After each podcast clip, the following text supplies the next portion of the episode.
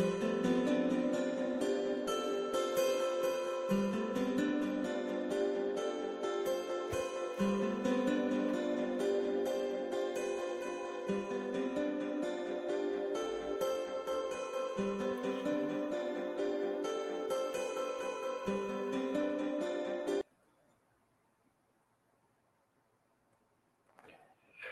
Estamos no ar, começa agora o Economia é Fácil, aqui pela Web Rádio Censura Livre. Estamos no ar. Jornalismo, debate sobre temas que você normalmente não encontra na mídia convencional, participação popular, música de qualidade e muito mais.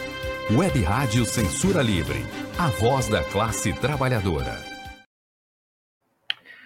Olá, gente! Segunda-feira, dia 7 de março de 2022, começa mais uma edição ao vivo aqui do programa Economia Fácil pela Web Rádio Censura Livre. É um prazer estar aqui ao ar com vocês e sempre trazendo os temas mais importantes da semana pela ótica da economia, tratando esses temas pela perspectiva dos trabalhadores e trabalhadoras e tentando traduzir para as nossas necessidades, é, para o nosso dia a dia. É, eu sou Almir César Filho, como eu disse, e o tema da semana é os Estados Unidos, a União Europeia e os países do G7 e aliados desses, como também da OTAN, excluíram os bancos russos do SWIFT. O SWIFT a gente vai explicar o que, que é hoje. É, eles impuseram também sanções das mais variadas às empresas, ou pelo menos um rol de empresas russas, como também é, instigaram empresas desses respectivos países a cortar investimentos ou até mesmo suspender operações na Rússia. As sanções econômicas à Rússia, quais são os impactos naquela economia? Como também quais são os efeitos na economia mundial, como também aqui no Brasil. Né? Esse é o tema da semana que a gente vai tratar aqui hoje no Economia Fácil, vamos conversar hoje. E mais, e mais, é, o IBGE revisou o PIB brasileiro de 2021, apontando um crescimento de 4,6% ao total naquele ano.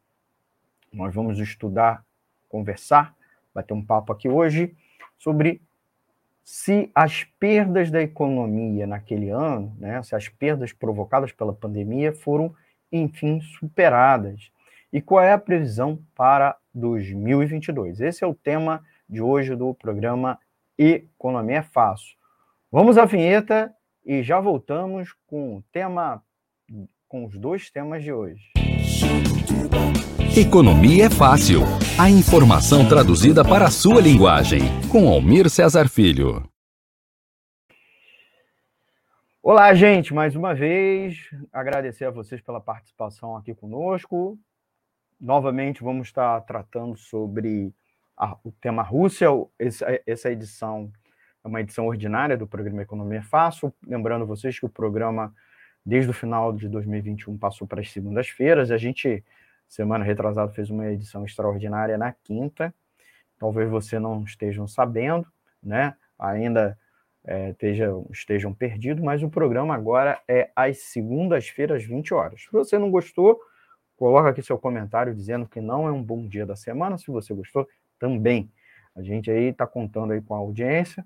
Acho que poucas pessoas estão sabendo que a data do programa mudou. A gente teve dificuldade hoje na divulgação. Então, é, a gente está contando aí, talvez com pouca participação ao vivo, mas com vocês participando ao longo é, da semana, com seus comentários, né? E a gente vai trazer os comentários na próxima semana, certo? É, antes de qualquer coisa, pedir sempre seu like, compartilhar e se inscrever aqui no canal. A gente sempre oferece essas duas opções, então uma parte do pessoal está acompanhando no Facebook, outra no YouTube, né? A nossa live, nessa, ambas vão ficar salvas aqui, você pode assistir a qualquer momento, compartilhar, a gente pede você para compartilhar nas suas redes sociais e, é claro, se inscrever no canal, como também clicar no sininho para receber as notificações de novos vídeos. Deixa aqui o seu comentário, tanto no chat, né? Vai estar aqui no lado no chat, ou na caixa de comentário, que a gente coloca aqui no ar ao vivo, tá bom? Então não deixe de participar, que além da gente responder aqui ao vivo, a gente participa com você com os comentários, tá bom? Se você for mais tímido, se você for mais tímido, participe aqui pelo WhatsApp, o 21 96553 8908 21 96553 8908. O e-mail é contato clweb@clwebradio.com. Não esqueça de seguir a gente também nas redes sociais, no Twitter, no Facebook e no Instagram. A gente também tem um aplicativo tanto para o smartphone, smartphone, que você pode instalar. É, é um aplicativo de rádio online nosso, mas também a gente sugere o Radiosnet, que é um aplicativo muito importante, muito conhecido, que ele, ele também permite acesso a gente, né? E o, o Radiosnet, ele permite instalar tablet, Smart TV, IPTV Box, aquele que permite transformar sua TV num Smart TV, né? Nosso site, o www.seriowebradio.com e, é claro, nossos, é, nossos programas depois se transformam em podcast. Você pode acompanhar é, a qualquer momento, ouvindo pelo formato podcast lá no Spotify, Ancho, Google Podcast e demais agregadores, tá bem? Então vamos ao nosso tema da semana, é o tema mais importante. É, rapidinho, queria agradecer a vocês por estar nos acompanhando. Eu vou botar aqui na tela, é, peço desculpa a vocês, a gente hoje não vai ter um convidado, certo? Para tentar fazer um programa bem ligeiro, bem rápido, é, interativo com vocês. Deixa aqui nos comentários se você não gostar, se você prefere outra pessoa também, dividir a bancada aqui comigo e comentando o programa, tá bom? Então vamos lá, a gente já falou demais, é, botar aqui para vocês o tema da semana. Como eu já tinha dito, a gente vai conversar sobre as sanções, né? A edição da semana passada, eu vou botar aqui no card, depois da live, né? A edição da semana passada, que contou inclusive com o historiador e professor universitário Ciro Garcia, nós conversamos sobre a invasão da Ucrânia pela Rússia, né? Contexto mais geopolítico, contexto de história é, história contemporânea, as implicações, mas num ponto de vista mais de história, né? E principalmente de política. Hoje a gente vai entender um pouco mais as sanções, né? Pós já temos aí mais de 10 dias de guerra e as potências ocidentais, muitas pessoas não gostam que a gente fale potências ocidentais, é o imperialismo ocidental, né?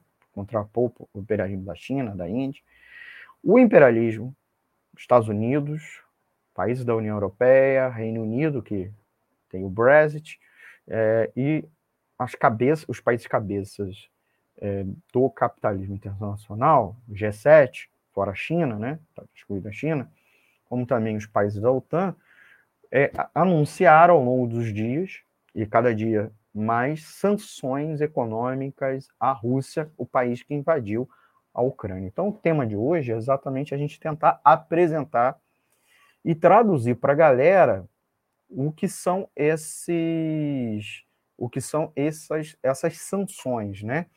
E quais são, quais são, quais são os impactos e as consequências delas, tanto para a Rússia, né, que é o principal objetivo, mas qual é o desdobramento para a economia mundial, inclusive aqui para o Brasil também, que nada é isolado no mundo né? uma economia globalizada, mundialização do capitalismo, uma ação, uma, uma iniciativa sobre um país, inclusive tão importante como a Rússia, tem consequências globais, né? Então é isso que a gente vai tentar conversar aqui hoje. Então é, você já pode botar aqui, é, a gente sabe que tem uma galera acompanhando aqui na live, já até dando seu like, queria é, dar um, um, um agradecimento ao Gilberto, Cunha, o Bode, nosso amigo lá de Uberlândia, Minas Gerais, está aqui acompanhando, que também é professor de História, é, importante ativista da CSP com Lutas, agradecer a ele, já deu like, pedir a você para dar seu like.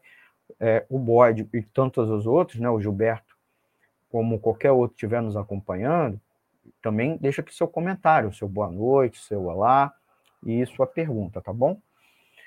Uh, a principal sanção à Rússia foi o bloqueio dos bancos russos, inclusive também seu banco central, no SWIFT. Nós vamos tratar aqui isso, mas não só, né? A Alemanha também não autorizará é, o, a operação do gasoduto Nord Stream 2, né?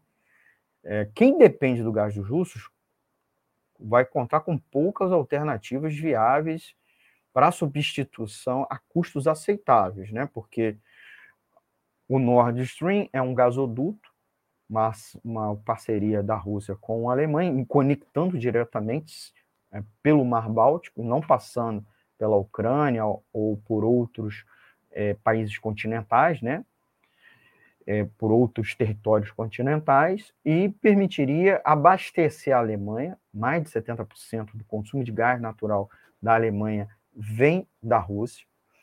É, eu consegui apurar que também pelo menos quase 50% do gás natural da França também vem, mas há uma diferença de alguns dados, né? A matriz também, a, a, a França também recebe gás natural de outros países, da Tunísia, principalmente da Tunísia, Argélia e alguns outros. Também tem é, produção própria e de alguns outros parceiros, mas a Alemanha, inclusive, é dependente do gás natural, porque, inclusive, a geração elétrica naquele país vem, vem dele, né? Ah, é preciso colocar aqui as exportações, nesse momento, as exportações de petróleo, gás natural e de derivados vindos da Rússia não foram bloqueados. A Rússia é o segundo maior produtor de gás natural do mundo e o maior exportador à frente de, muitos outros, o maior exportador de gás natural. Mas há sim alguns bloqueios, algumas, é, vamos dizer, boicotes ao gás natural e ao petróleo. Mas nesse momento, a principal sanção são sanções financeiras e não a exportação, as exportações de bens e serviços da Rússia. Então, a, é importante colocar que a partir do dia 26, é, os bancos russos, ou pelo menos uma parte considerável dos bancos russos, foram bloqueados, foram suspensos de acessar o SWIFT, que é o principal sistema de pagamento financeiro do mundo. Ele não é o único, tá certo? Ele não é o único, como algumas pessoas estão é, sendo, estão, acabaram interpretando, tá certo? É, isso é uma tentativa de aumentar a pressão econômica sobre Moscou diante das escaladas de conflitos na Ucrânia.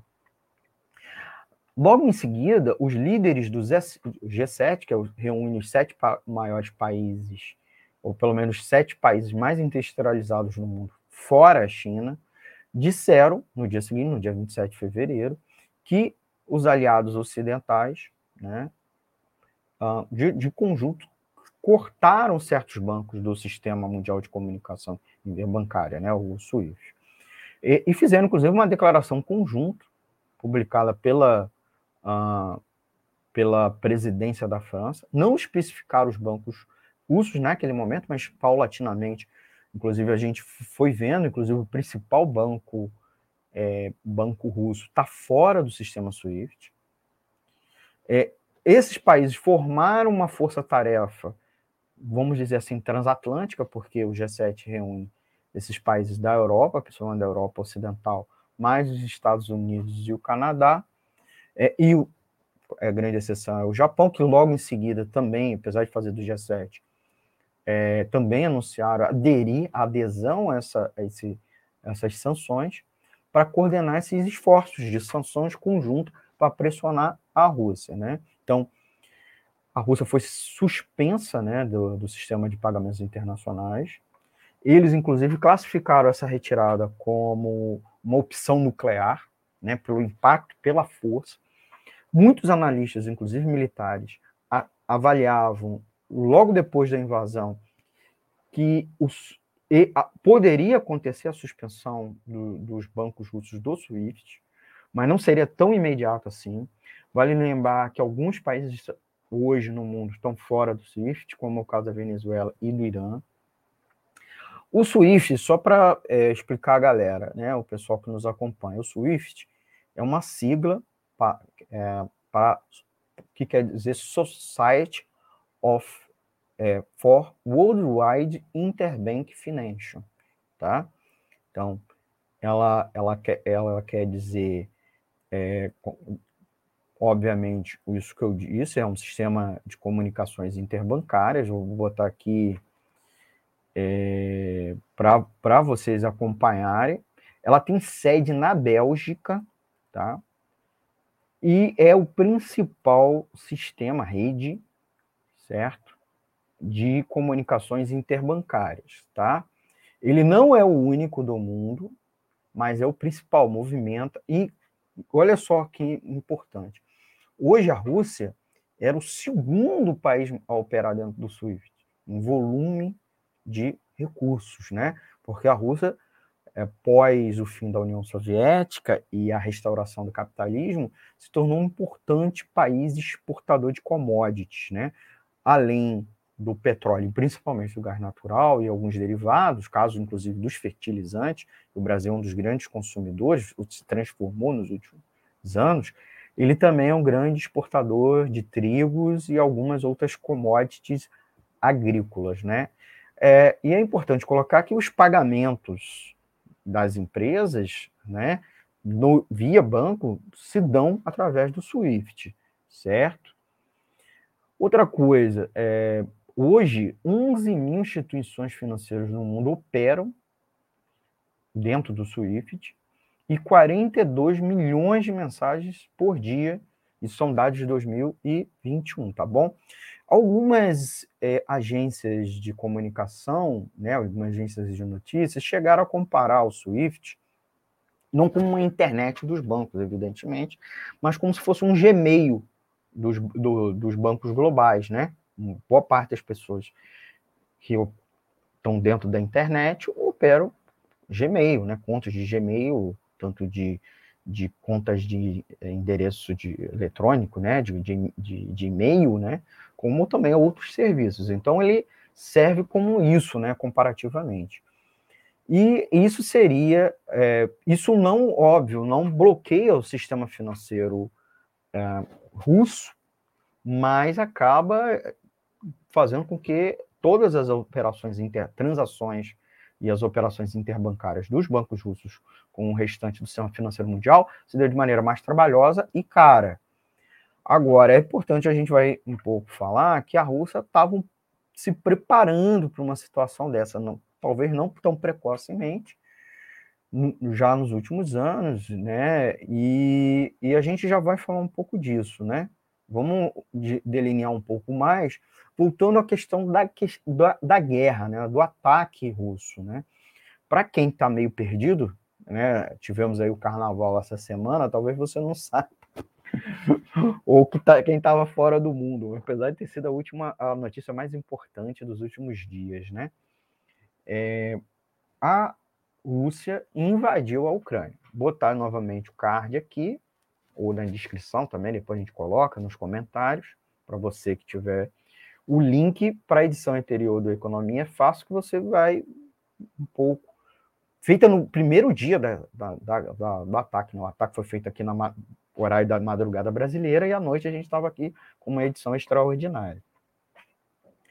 Então, houve um, várias frentes de ataque, é, há sete principais e ainda outras três, né? A Rússia invadiu, a, implica, a justificativa tem sido a guerra civil no Donbass e é, que a Ucrânia realizou, passou a realizar ofensivas e a Rússia, nos últimos dias, declarou a reconhecimento da independência das duas províncias rebeldes, de maioria étnica russa.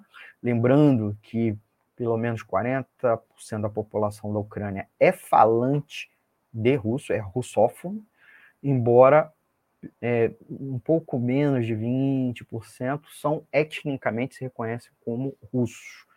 né? Étnicos, russos étnicos, né? E boa parte dessa população está no leste do país, quase fronteira da Rússia e do Belarus. Belarus. Há também uma coisa que a, Ucrânia, nos últimos, nos últimos anos, além de, de aliado é, da União Europeia e da OTAN, vem, passou a pleitear, inclusive, ingresso nessas duas organizações multilaterais. Então, a Rússia, preventivamente, está com uma ofensiva militar, uma, que eles chamam de operação especial, importante a gente colocar, porque a imprensa brasileira e internacional está num discurso, comprou totalmente é, o discurso e a versão da Europa e dos Estados Unidos, dando pouco espaço à versão da Rússia, é, com todos os problemas que a gente deve reconhecer da versão russa, né? Nós, inclusive, tratamos isso na edição passada do Economia Fácil, mas era, é sempre importante colocar que era para também ter, ou pelo menos, algum espaço, algum ponto de vista a consequência, como as, as potências imperialistas ocidentais têm medo de iniciar uma guerra mundial, inclusive uma guerra nuclear com a Rússia, é, passaram a medidas de sanção econômica. A gente, inclusive, esse mapa também rapidamente, a gente pode delinear a composição política da, da Ucrânia, né, a partir, inclusive, da eleição de 2010, na qual o presidente Viktor Yanukovych foi derrubado numa, numa revolução, num golpe em 2016, é, que era um aliado da Rússia, da Federação Russa, e esse mapa, de certa maneira, aponta não só a posição, a posição política, mas de, também traços étnicos, né, e de identidade regional da Ucrânia, e que pode estar, inclusive, determinando a estratégia militar russa. As ofensivas inclusive de domínio do território, pode estar muito inspirado nessas, nessa, obedecendo esse perfil é, que a gente está aqui no quadro na tela, tá bom? Novamente, é preciso a gente reforçar a questão do, do SWIFT, o papel do SWIFT é, como, como um, principal rede interbancária, de comunicações interbancárias, e a tentativa é justamente penalizar certo a Rússia é, o esforço militar russo é, impedindo transações bancárias, né? Inclusive, é, praticamente bloqueando as reservas internacionais da Rússia, né? Porque se os bancos russos e o próprio Banco Central não conseguem acessar suas contas fora, né? Lembrando, o que são as reservas internacionais? Um país exporta, exporta e recebe dinheiro na moeda estrangeira, principalmente em dólar, que é principal moeda corrente de transações financeiras e comerciais no mundo. Muitos, muitos casos, esse dólar, o Banco Central não traz para dentro do país. Ele deposita em contas em bancos, e principalmente bancos centrais de outros países, tá? E ele acaba servindo também para que financie, ou melhor dizendo, use como moeda para as operações de importação. E a Rússia também é um país que importa muito, principalmente bens industrializados, algumas commodities também, agrícolas e minerais, mas principalmente bens industrializados é, da China, mas também da Europa e da América do Norte. Nos, é, é bem verdade que boa parte das operações russas é com a União Europeia. E ao realizar o bloqueio do SWIFT, e os, os países que mais usam o SWIFT são os países da União Europeia. E a gente vai ver como a União Europeia vai ser deveras afetado, muito afetado, tá certo? Muito afetado com isso, tá? tá? Uma, das outras, uma das consequências é a desvalorização do rublo, né? Tanto porque os investidores, os empresários, né, os capitalistas russos correram para moedas estrangeiras com medo da, da perda de, por, é, perda do poder de compra da sua moeda nacional, porque também as moedas estrangeiras e uh, suas contas iriam ser bloqueadas. Então eles correram, começaram a comprar moedas estrangeiras, se desfazeram, da, se desfizeram da moeda nacional. Isso também aconteceu no resto do mundo todo. E o rublo desvalorizou muito. A gente vai botar a cotação é, na nossa tela. Outra coisa é que várias empresas no mundo inteiro, coloquei aqui um caso que é a Airbnb, Airbnb é, mas muitas multinacionais, inclusive se antecipando à opinião pública, em alguma medida, aplicaram boicotes voluntários à Rússia. Então, o, boa parte dos países não, é, não estabeleceram sanções econômicas proibindo suas empresas tá, de comercializar com a Rússia ou ter operações ou investimentos na Rússia, tá certo? É, fizeram o contrário, fizeram sanções tá, a empresas russas.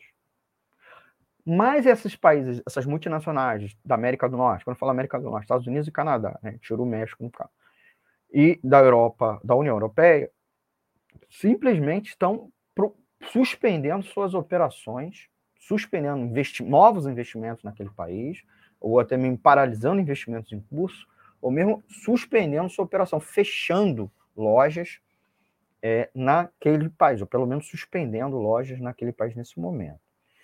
É uma antecipação à opinião pública mundial, obviamente, é, sensibilizada pelo ataque de um país muito forte à Ucrânia, com todos os problemas da Ucrânia, mas um, um país muito menor, que historicamente foi oprimido pela Rússia no passado, mas também é influenciada pela mídia e pelos governos é, do imperialismo ocidental. Então, elas se anteciparam a, a, aos boicotes, certo? Mas também tem um medo, e é bem colocar que essas empresas não estão só com a sua imagem ficarem arranhadas porque operam ou investem na Rússia, mas também pela situação econômica é, lá também não está fácil. Então elas também têm medo de não conseguir extrair os lucros, trazer os seus lucros lá de volta para o seu país. Então a gente precisa acrescentar esse ponto de maldade, né, de não de sensibilidade social que essas empresas têm, como também implicações, porque, em alguma medida, esses países também podem, em breve, estabelecer leis restringindo a operação de suas empresas naquele país, tá certo? Tá? Então, não vamos ter ingenuidade que essas empresas têm sensibilidade social, tá bom? As, as sanções em si, aí vamos ao caso, elas afetam, prejudicam não só a Rússia, elas prejudicam também os países que, inclusive, estão adotando as sanções. E essa é uma das coisas que a gente ainda vai analisar. A gente terminar esse bloco, fazer um intervalo. Vamos ao segundo bloco. E no terceiro, no terceiro bloco, vamos tratar sobre a economia brasileira, tá? É, que os dados, inclusive, permitem a gente antecipar o prejuízo, porque a União Europeia e os Estados Unidos importam e exportam muito, têm relações econômicas muito grandes com a Rússia, principalmente a União Europeia, particularmente as maiores economias da União Europeia, como a Alemanha e a França, principalmente a Alemanha, que, que inclusive é a maior economia da União Europeia, certo? Então, o principal afetado, né, quase 10 vezes mais que os Estados Unidos, é a União Europeia. Né? É, muita gente, inclusive, fala que é um tiro no pé para a União Europeia as sanções, porque tem consequências, ainda mais agora no momento que esses países estão é, reabrindo né, as atividades não essenciais em, em, em razão da desaceleração dos casos de Covid, da pandemia de Covid-19 né, no mundo mas principalmente naqueles países. Né? Com isso, é interessante a gente colocar o quanto houve de desvalorização da moeda russa, que já vinha numa queda nos últimos dois meses, à medida que se acirrou as tensões militares, com aqueles exercícios da Rússia do Belarus na fronteira da Ucrânia e das ações da OTAN na própria Ucrânia, né? Então a moeda, o, é, o rublo caiu vertiginosamente e não está valendo quase nada comparado ao dólar é, americano, tá bom? É, as notícias aí também, além é, da questão do rublo e do impacto que a gente mencionou das sanções na economia dos Estados Unidos e na União Europeia, que consequentemente pode ter um, uma, uma rebordosa no mundo todo, tem uma outra questão que é, é eu não sei se a imagem está boa para vocês verem, mas a cotação do petróleo, que já chegou a 139 dólares o Brent no mercado internacional, tá? o barril do petróleo. É, hoje chegou a 140, deu uma recuadinha, mas chegamos a essa casa dos 140 dólares o barril do petróleo. Porque a Rússia, como eu disse, é o maior exportador mundial é de gás natural, um dos maiores de petróleo, um dos maiores produtores de petróleo do mundo, à frente, inclusive, da Arábia Saudita, etc. É, e temos, com consequência, um profundo impacto na economia mundial por conta disso, né? Porque até o momento não há sanções direcionadas à exportação de petróleo, mas já há casos de boicote e dificuldade, inclusive, é, da, da, da Rússia de distribuir seu gás natural e seu petróleo, né? Inclusive de embarcar, principalmente o petróleo puro que ia por navio né, e derivados, como também o, o gás natural, algumas é, dificuldades nos gasodutos que principalmente passam pela Ucrânia.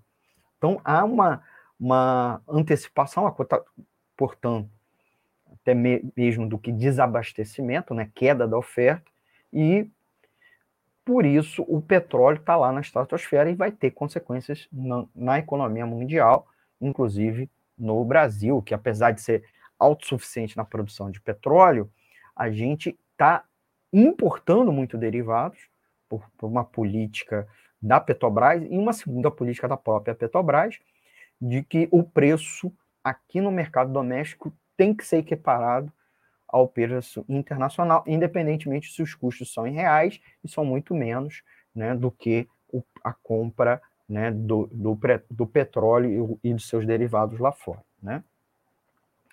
E aí, gente, a Rússia tem muitas é, reservas internacionais, apesar de que, eventualmente, se ela tiver suspensa né, a importação, a sua importação, tem dinheiro lá fora para, inclusive, pagar suas dívidas, é, mas está com dificuldade de acesso né, às suas contas. Então, inclusive, uma das notícias dos últimos dias é que talvez as dívidas soberanas, quer dizer, dívida soberana é o quê? Os títulos que a Federação Russa emite no mercado internacional, não, não, talvez não paguem, não honrem é, nas próximas semanas, apesar de ter reserva, ter dólares lá é, no mundo todo para que pudesse pagar essas, esses títulos. Além disso, é, talvez empresas russas não honrem compromissos, inclusive de importação, pelo menos de pagamento de importação.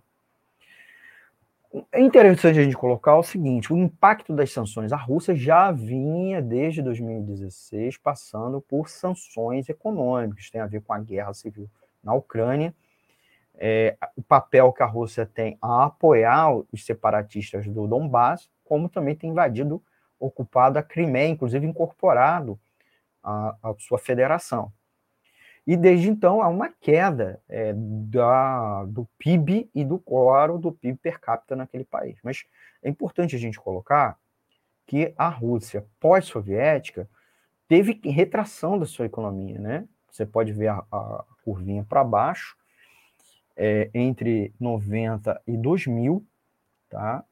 Mas a partir de 2000, a economia russa passou a ser uma é, uma, uma profunda modificação, coincidem com os sucessivos governos do Putin, inclusive com o aumento do seu PIB per capita. Isso explica, em alguma medida, o apoio da população russa né, a, a, esse presidente, a despeito da falta de democracia no sentido pleno. Né?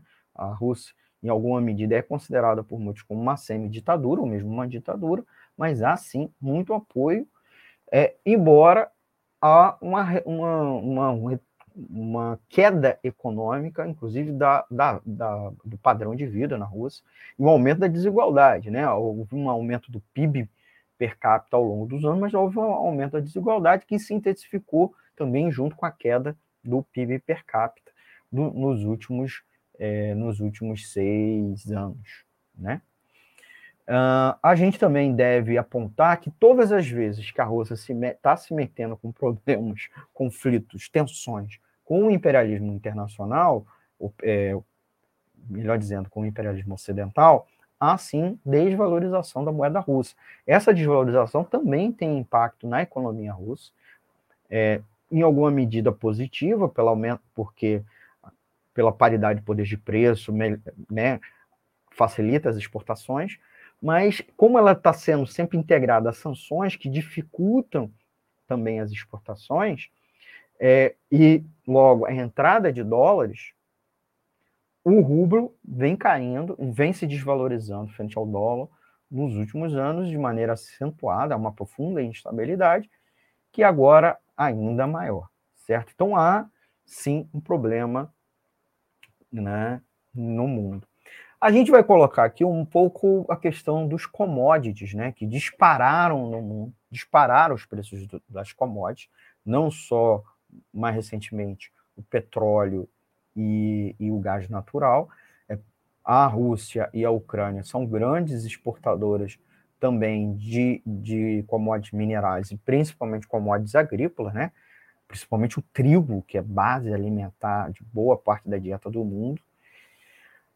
Uh, e também, uh, eu, só voltando aqui, talvez era para ter apresentado um pouco antes, a queda das, dos salários, né? Há um empobrecimento na, na, na Rússia, e o Putin não passa, não, não tem tanta unanimidade como teve no passado.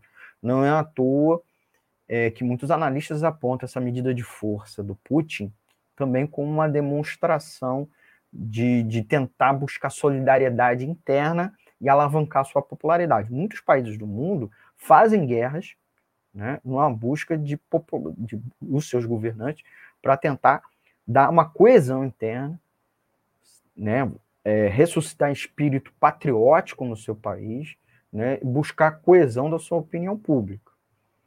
Isso talvez Putin tenha feito, além, óbvio, de mostrar também força para, dentro da concertação internacional, ele buscar, dentro da concertação internacional com os países, é, de que ele precisa de um espaço para o seu para o imperialismo regional atuar e que a, a, o imperialismo ocidental passou a linha vermelha, indo para os países próximos da sua fronteira mais imediata, é, inclusive do espaço da ex-União Soviética, certo?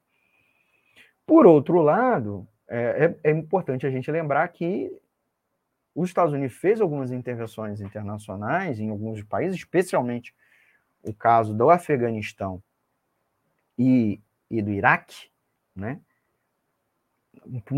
E esses governos agiram de, de forma bem canalha, mas conseguiram garantir um aumento da da popularidade interna naquele momento, George W. Bush. A gente não sabe se Putin vai conseguir isso. À medida, inclusive, está tendo grandes protestos massivos naquele país, né? fala até mais de 6 mil presos. Vamos ver. Também houve naquela época do, é, do W. Bush também grandes pro, é, protestos multitudinários contra a guerra do Iraque, principalmente, né? A gente, para finalizar e a gente ir para um intervalo, listando aqui na tela o conjunto de países que estão, principais economias do mundo, que estão realizando sanções, né? Sanções contra a Rússia, certo? Gente, vamos a um intervalinho, já voltamos. Eu queria agradecer é, os nossos ouvintes que deram like, o Antônio de Pada Figueiredo, nosso mestre aqui da rádio, que está sempre acompanhando a programação e nos ajudando lá no estúdio principal da rádio. Agradecer sempre a ele pelo apoio. É, e ele também assiste, ele não só opera, mas está ali dando força. Agradecer também a Celina Alves, que está nos acompanhando, deu like, e também o Gilberto Adenier Cunha, conhecido como Boyd, né? É, pedir sempre a vocês eu, eu, ainda não vi comentários, só do Antônio de Pado. Boa noite, bom programa, agradecer a ele mais uma vez. Pedir a vocês, pedir a vocês, gente, dê o seu, o seu, seu like e, é claro, seu comentário. Estou aguardando aí. É, a gente volta no segundo bloco é, com perguntas, se tiver, certo? E também, é claro, com o, falando um pouco da economia brasileira. A gente vai falar um pouco mais do impacto da guerra, mas também as previsões da economia de em 2022, né? Será que, enfim, o, superamos as perdas da pandemia? A economia cresceu em V, como dizia tanto o Paulo Guedes? Vai deslanchar a economia agora em 2022? Enfim, vai deslanchar? A gente vai conversar isso no segundo bloco do segundo bloco aqui, nosso programa Economia é Fácil, pela web rádio Censura Livre. Muito obrigado por você nos acompanhar. Não esqueça de dar seu like, compartilhar, se inscreva é, no canal. Você que está aí, aproveita, se inscreva no canal, clique no sininho para receber as notificações de novos vídeos. Gente, deixa seu comentário tanto no chat, você que estiver nos acompanhando depois na live, ao fim da live, deixa aqui nos comentários que a gente responde, né? Se não na próxima edição. E, é claro, o WhatsApp. O WhatsApp da rádio, que é o 2196553 8908, 2196553 8908. O nosso e-mail é o contato CL Web Rádio, desculpe, contato CL Web, arroba CL Web Rádio www.clwebradio.com. A gente também está transmitindo pelos aplicativos e pelo site, o www.clwebradio.com. Ouça a gente sempre no Spotify, Ancho, Google Podcast, certo? Então vamos ao nosso intervalo e nós já voltamos com a no, com nossa edição do dia 7 de março de 2022. Economia é fácil. A informação traduzida para a sua linguagem. Com Almir Cesar Filho.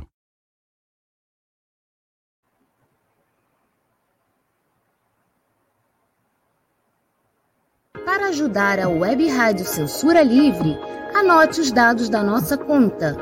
Banco Bradesco, agência 6666. Conta corrente número 5602 dígito 2. Se preferir, nosso Pix é 32 954 696 0001 81. Somos uma emissora sem fins lucrativos e as contribuições são para pagar os custos de manutenção e transmissão. Desde já agradecemos a sua ajuda.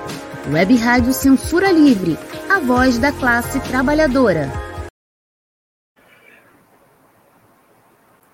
Para manter o projeto da Web Rádio Censura Livre de uma mídia alternativa, buscamos apoio financeiro mensal ou doações regulares dos ouvintes, de amigos e parceiros, já que não recebemos recursos de grandes empresas, políticos ou partidos.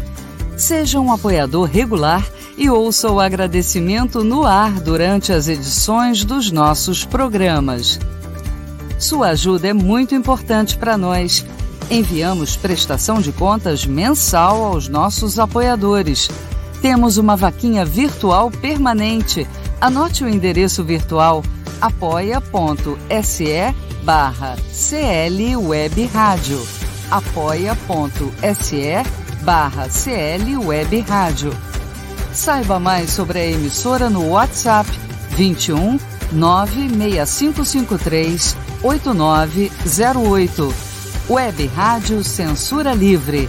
A voz da classe trabalhadora. Gente, voltamos, voltamos com o segundo bloco aqui do Economia é Fácil. O tema de hoje vocês já viram aí na tela. A gente está falando sobre as sanções é, que os Estados Unidos, União Europeia e aliados aplicaram na Rússia, quais são as consequências para aquele país explicando quais, quais são as sanções, quais são as intenções das sanções. Muita gente, inclusive, está chamando de guerra econômica, de certa maneira, ou é, né? Já que não dá para fazer uma guerra quente, né? Da OTAN, né? Que reúne União Europeia, Reino Unido, Estados Unidos, Canadá, é, com, contra a Rússia, para é, tentar expulsar a Rússia que invadiu a Ucrânia. Né? Então, há uma ação é, em várias frentes econômicas, de dimensão econômica, feita por esses países e outros, e aliados, né, que estão aderindo contra a Rússia. Então, a gente estava explicando. É, agora, a gente vai falar um pouco da economia brasileira. Queria trazer, queria conversar com vocês, é, porque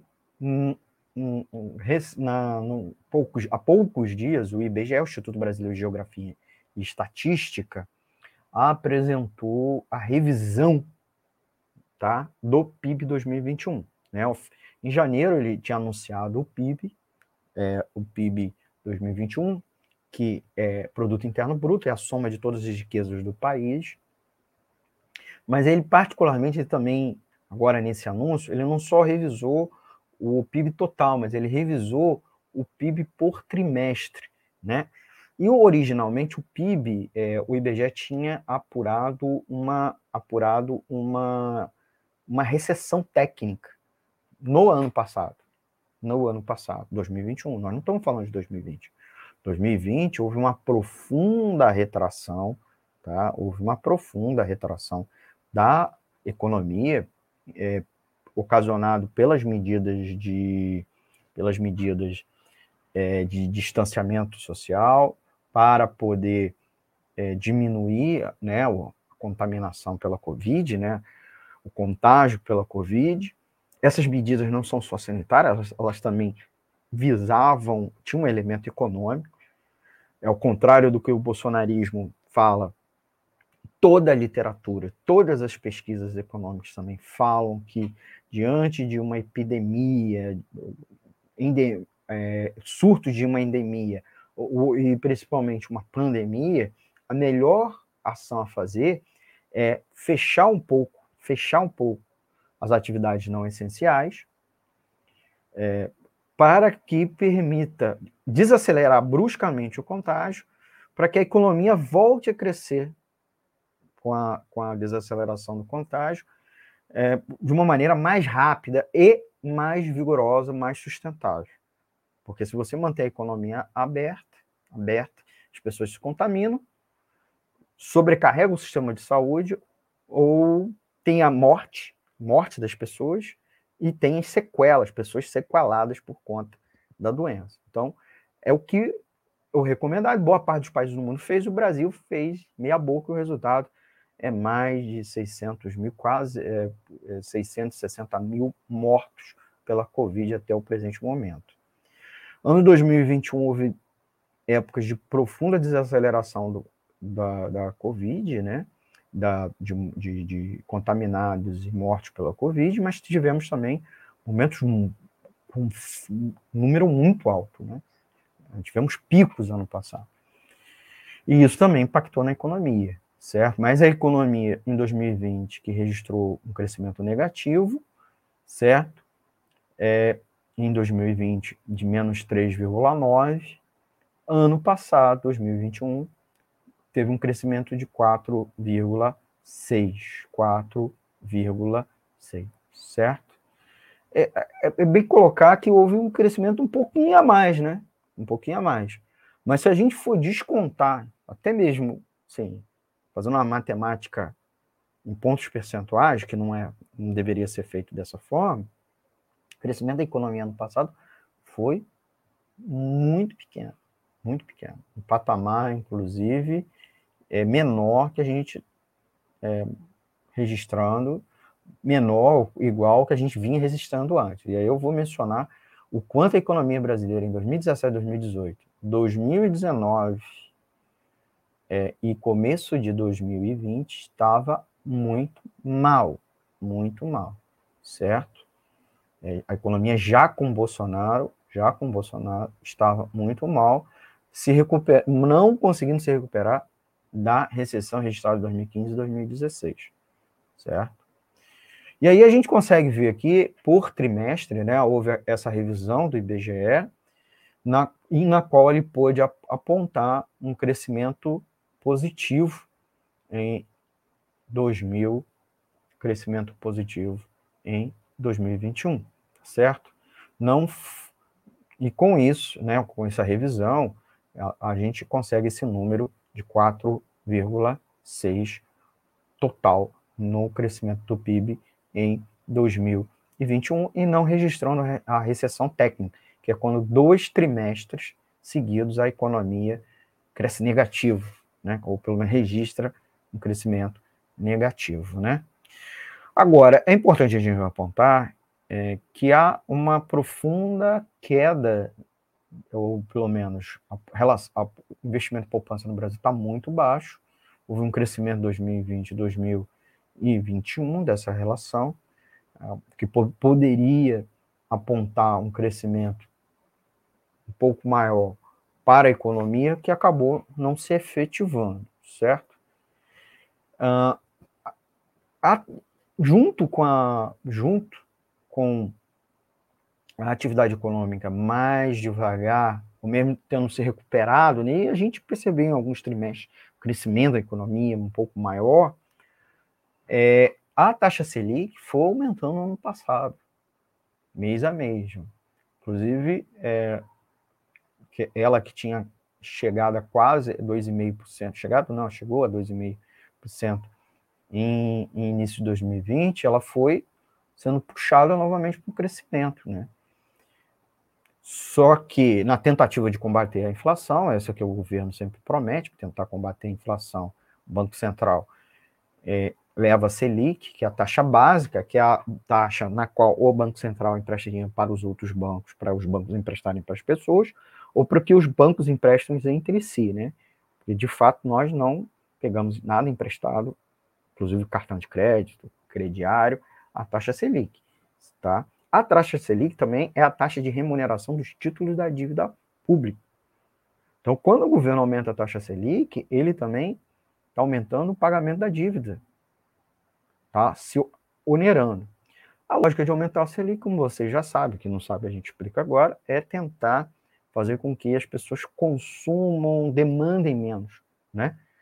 Menor demanda, é, diante de uma dada oferta, né, pela lei da oferta e demanda, você, com isso, puxaria os preços para baixo, né, ou impediria que ele crescesse, né, porque é, uma, na questão da menos demanda diante de uma dada oferta de produtos, bens e serviços na economia. A gente sabe que a economia, apesar desse discurso liberal, que a imprensa compra e tenta nos explicar, né, a grande imprensa, a economia não funciona tão assim, certo? Tem outros mecanismos, manuais de macroeconomia explicam muito bem, ensinam isso né, nas faculdades, principalmente nas boas faculdades, não nessas daí da vida, é, mas os banqueiros e a mídia, né, os especialistas selecionados a dedo pela mídia, não explicam isso para a gente né, né, os telespectadores, os ouvintes, os leitores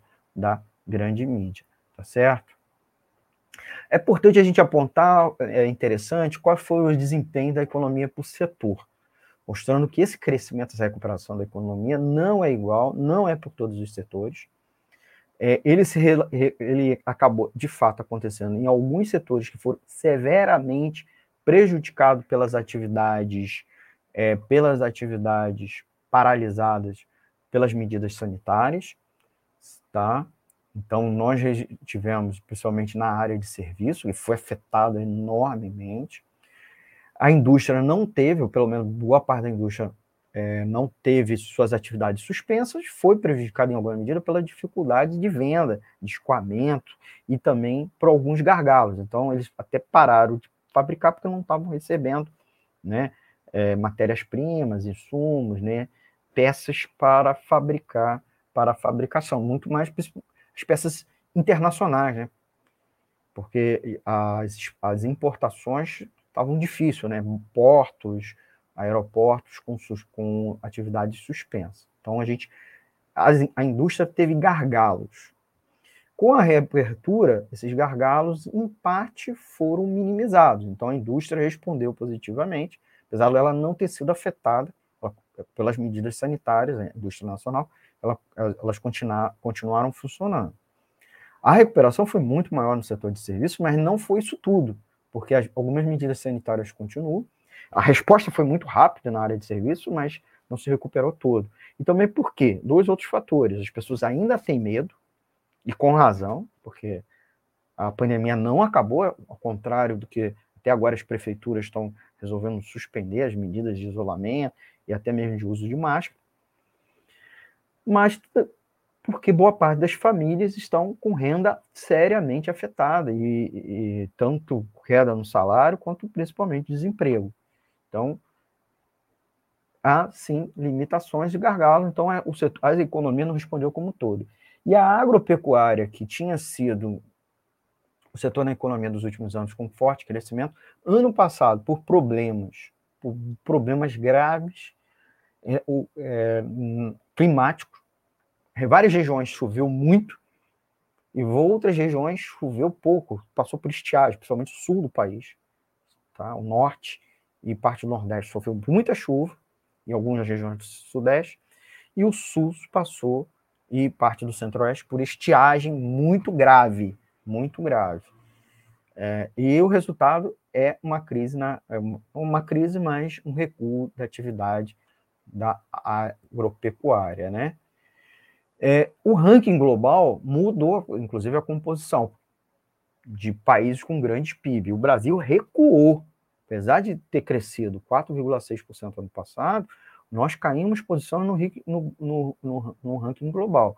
Inclusive, com o Bolsonaro, nós saímos dos 10 maiores economias do mundo, uma das 10 maiores, nós não somos mais. Nós que tínhamos chegado na posição de, de, de quinto em 2013, né? Quinta maior economia do mundo, nós estamos agora em 13 terceira maior economia do mundo, atrás da Rússia, da Austrália, né? A Rússia antes da guerra.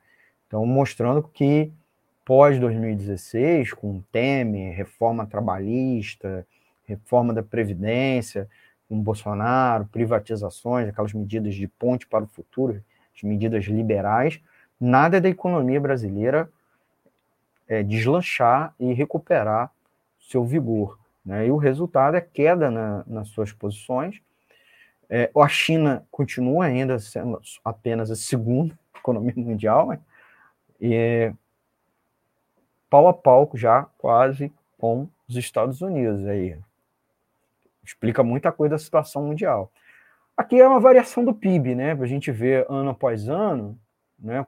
A gente recuou bastante em 2020, né? E teve um crescimento. Esse crescimento um pouquinho a mais do que a perda, né? É óbvio, em termos percentuais, né? Quando teve o crescimento. E, e né, assim, é, é, é estatístico, né? É uma situação estatística. Então, não reflete a economia brasileira. Pode ter não é que cresceu mais, só recuperou apenas as perdas de 2020. E olhe lá, certo? Inclusive, não o todo. É, a gente pode ver. Esse antes era pelo IBGE, agora a gente está usando os dados do IBCBR, tá? IBCBR, é, que é do Banco Central. Lembrando que o PIB é, desculpe, é medido mês a mês, tá certo? O PIB, desculpa, é medido trimestre a trimestre pelo IBGE, e o IBCBR, que é o índice do Banco Central, ele tenta se antecipar e ele mede atividade econômica, ele não mede PIB, tá? Ele não mede renda agregada. E aí a gente permite a gente conseguir monitorar mês a mês como foi a atividade econômica no Brasil. E assim, a atividade econômica no Brasil teve muitos momentos ruins ano passado, quase que coincidente com picos da pandemia, certo? Então, mostrando o quanto a pandemia teve um impacto. É, se a gente tivesse controlado ela melhor, a gente possivelmente teria tido uma recuperação econômica melhor ano passado também. Novamente coloco aqui a tabela mostrando o seguinte: o problema da economia brasileira segue sendo o problema do baixo investimento, tá? além agora crescendo do problema do consumo das famílias. Então, tivemos aí um pequeno crescimento puxado pelos investimentos, as indústrias voltaram a produzir, né, e os setores de serviço, mas as famílias não estão dando a tônica. E não é um problema de poupança, certo? É, uma, é um problema de investimento na economia brasileira. Então, o que a gente mostra com isso é que a economia brasileira não está com vigor suficiente para puxar um crescimento.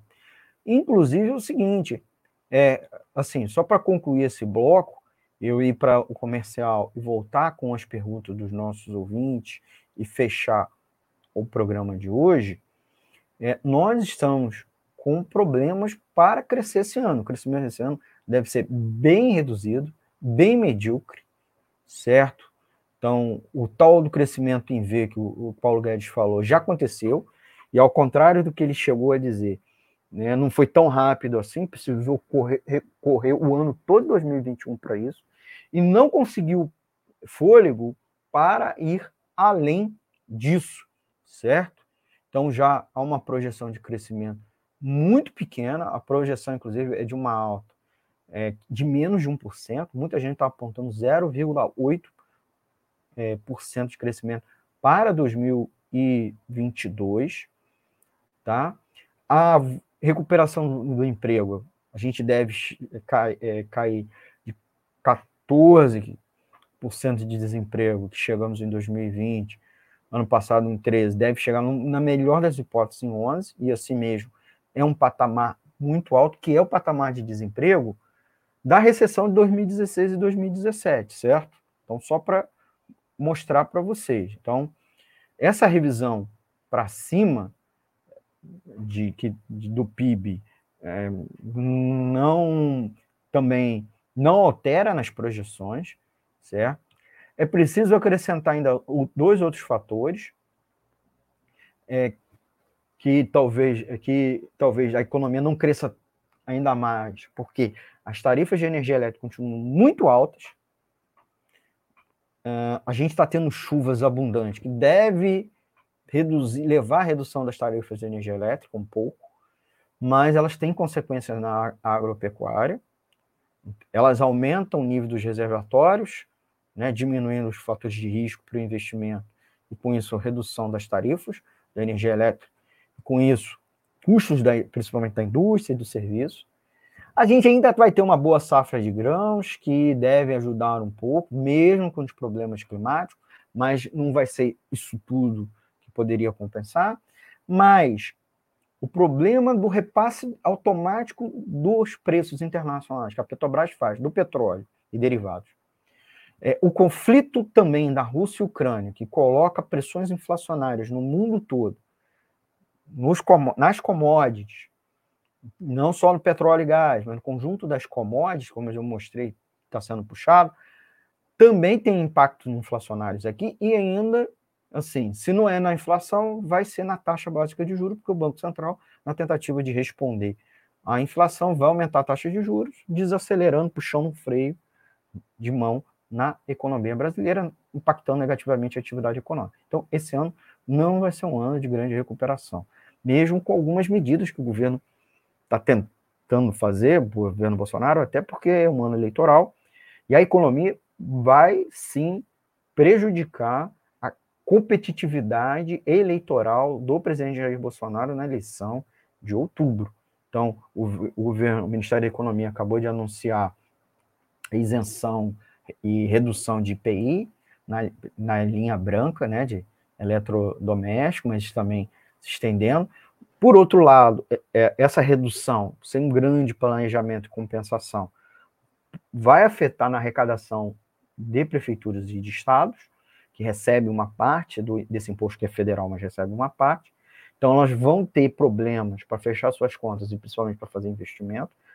O governo pretende fazer alguns investimentos, então é, o orçamento desse ano foi feito nesse sentido né? não, não aumentou, não reajustou o salário dos servidores, exceto lá da polícia, é, da Polícia é, Federal, é, que poderia ter um impacto na demanda, aumento do consumo, é, para canalizar recursos, manter recursos para as emendas parlamentares, e aí fazer investimentos nas prefeituras, né?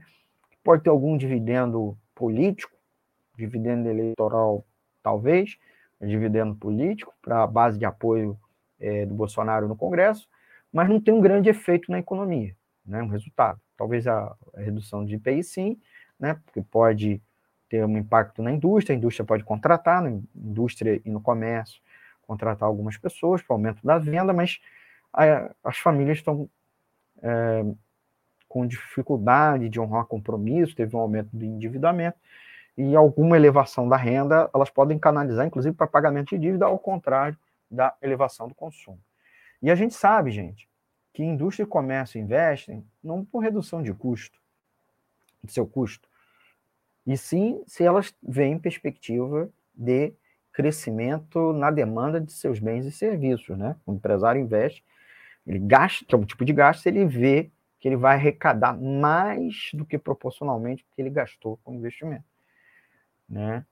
Então, é, teremos a projeção, inclusive, é, das corretoras, dos analistas ligados ao mercado financeiro, é de que não haja grande crescimento para 2022, inclusive ainda mais afetado é, pela questão é, da guerra agora com a Rússia e a Ucrânia, mas também um conjunto de outras questões que eu apontei aqui hoje, tá bom?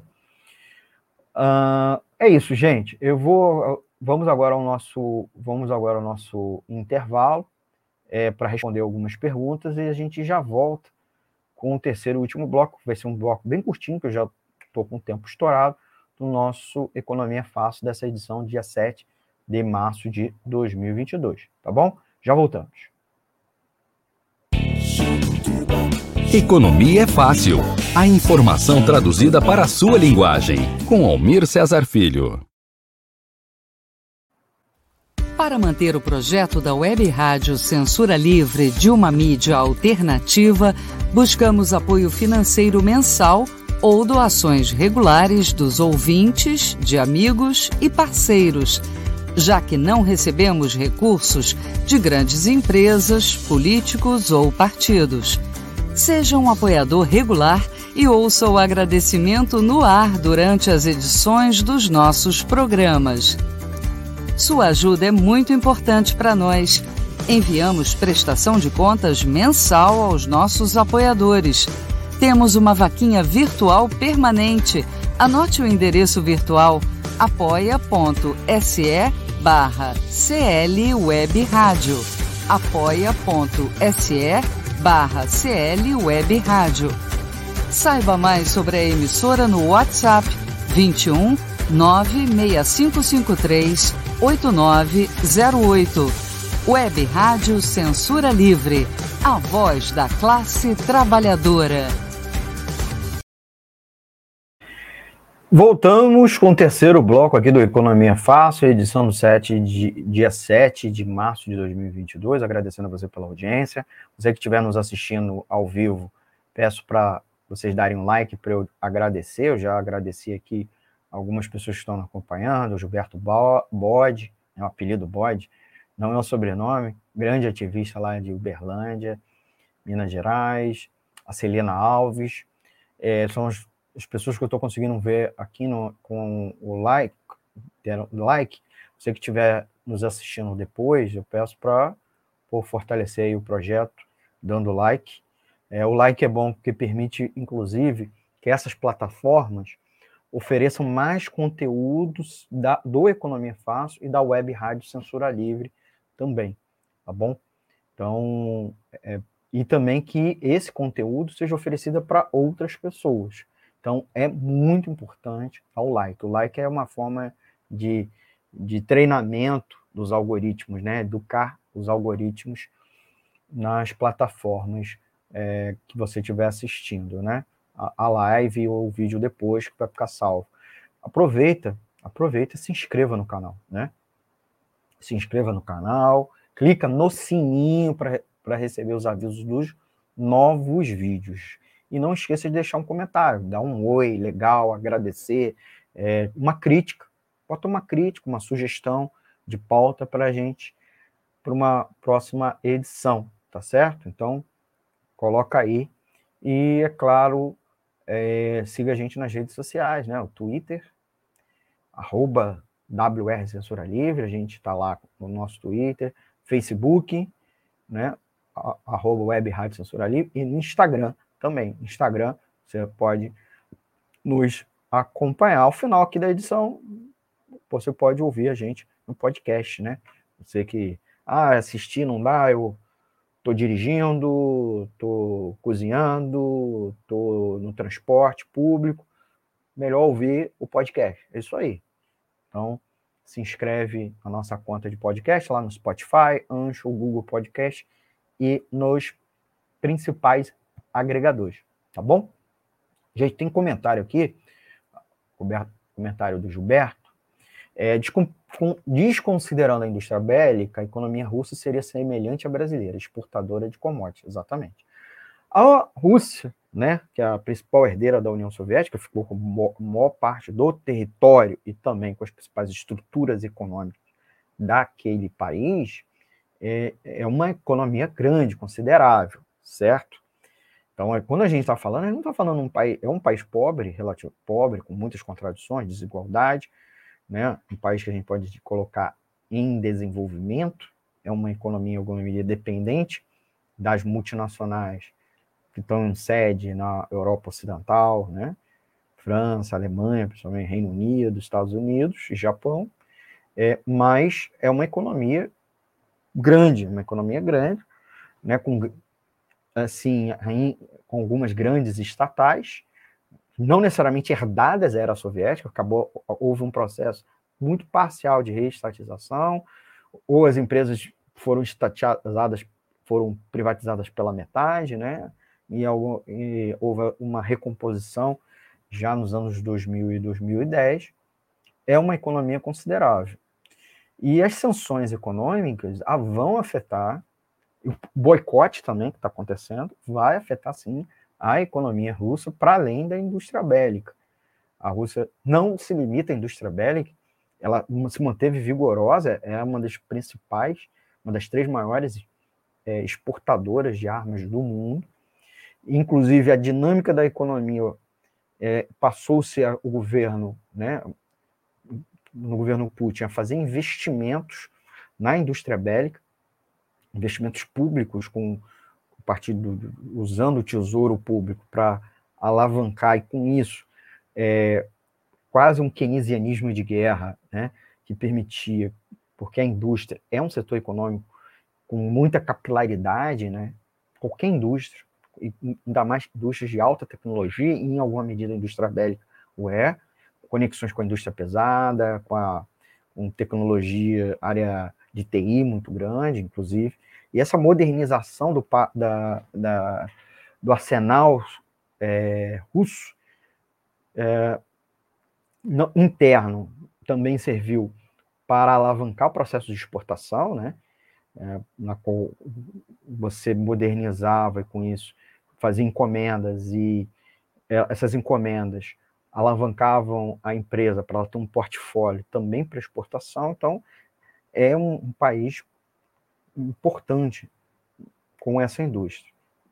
Ela tá, essa, esse arsenal está sendo gasto, a economia russa também vai utilizar seu tesouro agora nessa guerra, não só o material bélico já constituído, já comprado, mas também algum outro, mas as sanções sim vão impactar a economia russa, é, porque a economia russa, como eu disse, não se limita nem mesmo ao petróleo e gás. Né? A, a Rússia é uma das maiores exportadoras de trigo, é, também é exportadora de fertilizante, pelo menos 20% do fertilizante brasileiro vem da Rússia, é, aí tem uma composição russa mais Bela, Belarus, aí chega as duas juntas 24%, é, por cento, uma coisa assim, e as sanções, mas nesse caso, os boicotes estão impedindo, inclusive, e, e, também o problema logístico da guerra na Ucrânia, dificultando os embarques. Né? Então, a Belarus não está conseguindo é, embarcar, ela escoava a, produ a produção para o Brasil via portos na Polônia e na Ucrânia, não está conseguindo, né? e também na, nos países bálticos, não tá, que são vizinhos a ela, e vai precisar usar os portos russos. Os portos russos estão é, mais distantes e ainda tem o problema que boa parte dos, dos portos do mundo né, não querem receber nem descarregar carregar mercadorias para a Rússia. Está tendo um boicote internacional, então vai ter um problema logístico que vai se estender. E o preço do trigo impacta a inflação mundial com certeza. O Brasil, gente, é, mais de 40% do nosso trigo vem de fora. Bem verdade que desse mais de 60% vem da Argentina, Uruguai, mas é, a gente recebe até pouco é, da, da Rússia e da Ucrânia, que é o outro grande produtor, que também está inviabilizado pela guerra. É, mas vai ter problema na cotação internacional. Né? Então, é, quais os efeitos dessas sanções para os importadores de petróleo russo, como a Alemanha? Com certeza, a Alemanha é, recebeu uma promessa de, de, de caso seja afetado o abastecimento de petróleo, principalmente gás, pela Rússia, uh, receber algum tipo de compensação, é, compensação, assim, aumento de exportação ou a, a substituição, né, nesse caso de exportação, vindo dos países do Oriente Médio e dos Estados Unidos. Os Estados Unidos é um dos grandes produtores de petróleo e de gás natural, ele consome também, então, nesse sentido, ele limita a sua exportação, mas muitos analistas estão apontando que os Estados Unidos passou a instigar muito a Ucrânia e sabendo sabendo do problema é, da força da, da Rússia e, e do problema que poderia gerar para a Alemanha, para a Europa Ocidental, visando ela repor, substituir esse, esse quantitativo pela sua produção. Então, que não tem muita coisa de um, idealismo de permitir a Ucrânia é, se proteger da Rússia, de uma ameaça russa que nem tinha antes, pelo menos, pelo menos antes de 2016. Havia o conflito separatista que estava congelado, empatado, vamos dizer assim. Mas há é, essa questão de instigar até a incorporação da Ucrânia na OTAN, na OTAN e sabendo das possíveis consequências disso, né, de, de acirrar animosidade com a, a Rússia, mas porque havia interesse do empresariado dos Estados Unidos, da indústria petrolífera. Isso não é teoria da conspiração, certo? Sim, análises consequentes e o próprio discurso do governo Biden dizer que iria abastecer, só que o gás natural vindo dos Estados Unidos para a Europa vai através de navios gazeiros, né? E não gasoduto. Então é muito mais caro. Então, provavelmente tem um, vai ter um impacto até o presente momento. Houve até algumas reduções de cotas é, na, no abastecimento, mas não, não houve sanções. É bem verdade que nas próximas semanas é possível, né? Existe uma, toda uma pressão aí de que a Alemanha amplie as sanções, é, incorporando sanções ligadas ao fornecimento de petróleo, principalmente gás, para.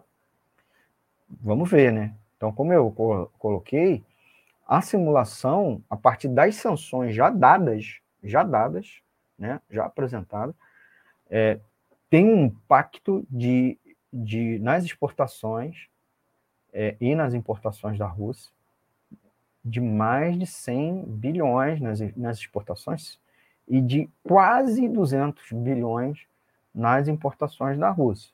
Então, é, a UE vai, vai e está sendo profundamente afetada, ainda tem poucos dias de sanção, mas veremos aí um impacto na economia, como disse, é, será um ano complicado, é, além da guerra, da mortandade, da destruição que está acontecendo naquele país, na Ucrânia, e o risco de, de, de se espalhar essa guerra para outros países, ou até mesmo um risco ainda mais perigoso de uma terceira guerra é, mundial, um risco bem menor, nós temos essas consequências diretamente econômicas para que nos países que estavam se recuperando é, da crise de 2008, que, que principalmente na Europa, nos Estados Unidos, nos últimos anos, no final do governo Obama e no governo Trump teve uma leve recupera teve uma recuperação, bem verdade, com queda de renda brutal, certo? Mas na Europa com uma ou outra exceção, muito mal. E essa crise veio a pandemia e agora nós vamos ter um terceiro choque em, em, em, na economia que ainda não tinha se recuperado é, de 2008. 2008, né?